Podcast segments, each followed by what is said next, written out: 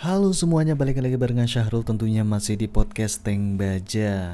Ya, selamat menjalankan ibadah puasa buat kita semua, karena sekarang kita sudah memasuki puasa hari ke-5. Ya, puasa hari ke-5 tepatnya di tanggal 17 April 2021. Jadi hari ke-5 Ramadan ini saya akan mengangkat tema tentang hal-hal seru yang biasa dilakukan oleh anak-anak 90-an ketika bulan puasa, yang tentunya sekarang sudah mulai berkurang atau bahkan hampir nggak ada lagi ya. Apalagi dulu hal-hal tersebut itu di kampung-kampung itu marak terjadi dan ramai tentunya. Yang pertama itu langsung aja lah ya. Yang pertama itu adalah tradisi ngebangunin orang sahur dengan cara membunyi-bunyikan sesuatu keliling kampung, berteriak-teriak ria dengan ramai-ramai.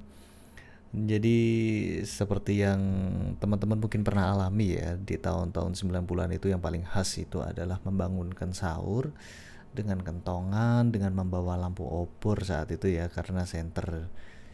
Ya ada sih senter, cuman ya kan baterai mahal ya kan ya.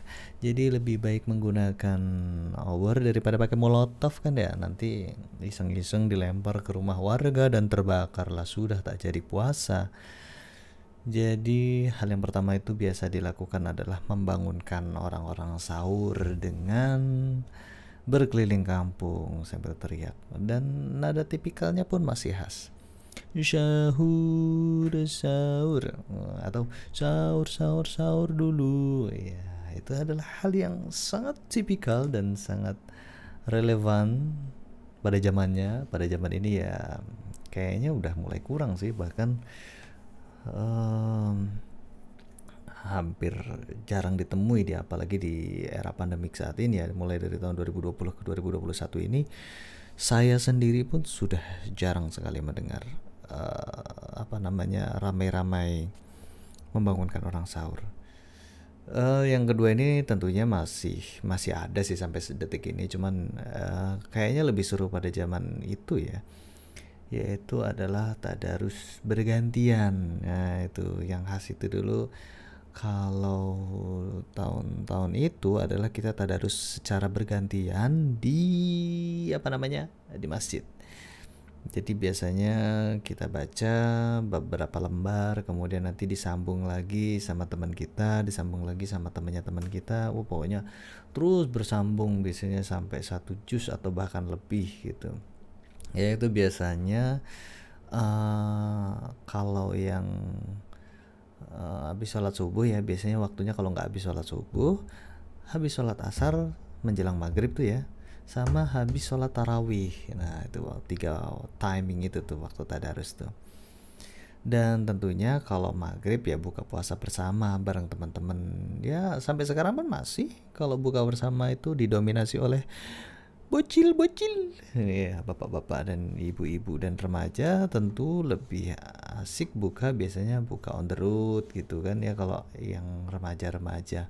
Kalau bapak ibu ya lebih baik buka di rumah sama keluarga. Tapi kalau bocil-bocil itu seneng, nggak tahu kenapa ya, hype-nya itu beda gitu. Kayak sensasinya itu lebih asik gitu kan kalau buka bareng teman-teman di masjid.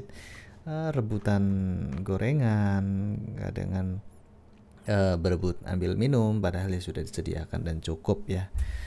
Dan tentunya yang ketiga nih, hal yang unik lagi yang biasa terjadi sampai kayaknya sih kalau puasa sekarang, nggak tahu ya masih ada atau enggak ya, rebutan tanda tangan penceramah setelah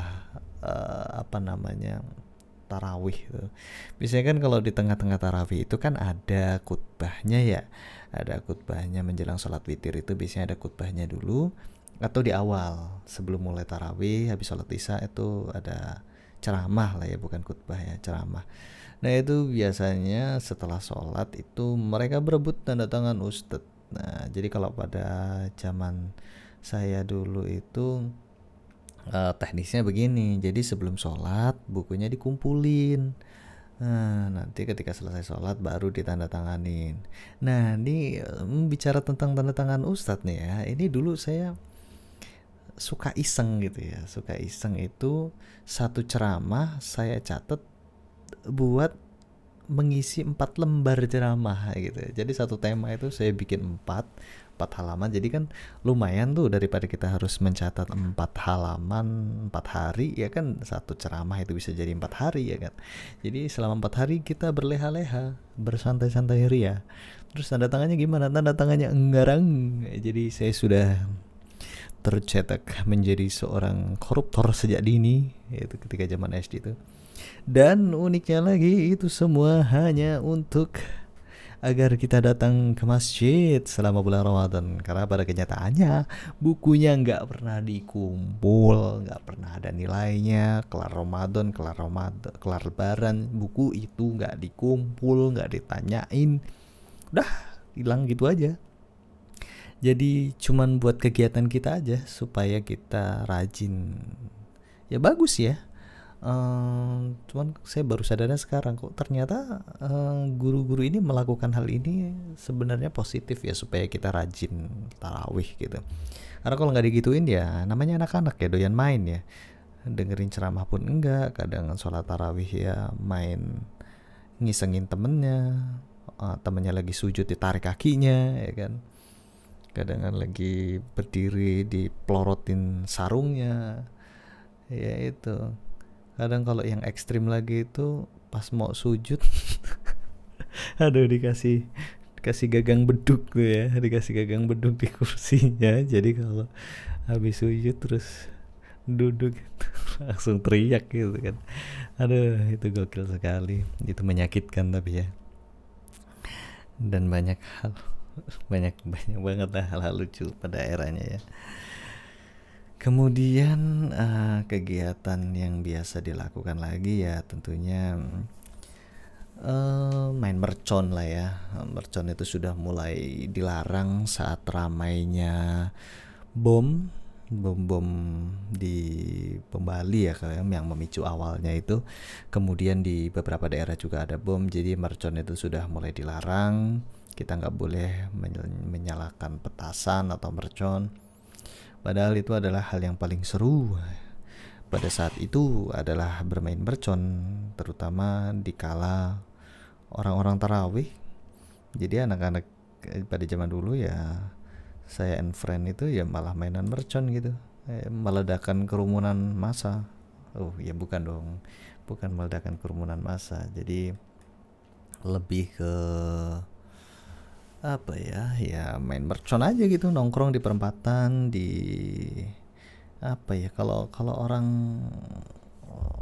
kota bilangnya apa ya, kalau tempat saya itu namanya bo itu tempat duduk. Di perempatan itu biasanya ada kayak kursi-kursinya itu. Nah tempat saya itu disebut bo, ah ya itulah pokoknya. Nah itu bisa nongkrong di situ rame-rame pada ya entah lah ngebahas apa aja. Ada yang main, ada yang jajan telur gulung, ada yang jajan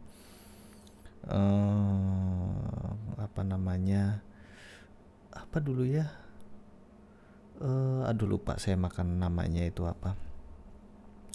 Pokoknya yang ada kuah-kuahnya gitu deh, bukan mentol tapi ya pokoknya ya kayak gitu, ada kuahnya, ada mie-nya, saya lupa namanya apa.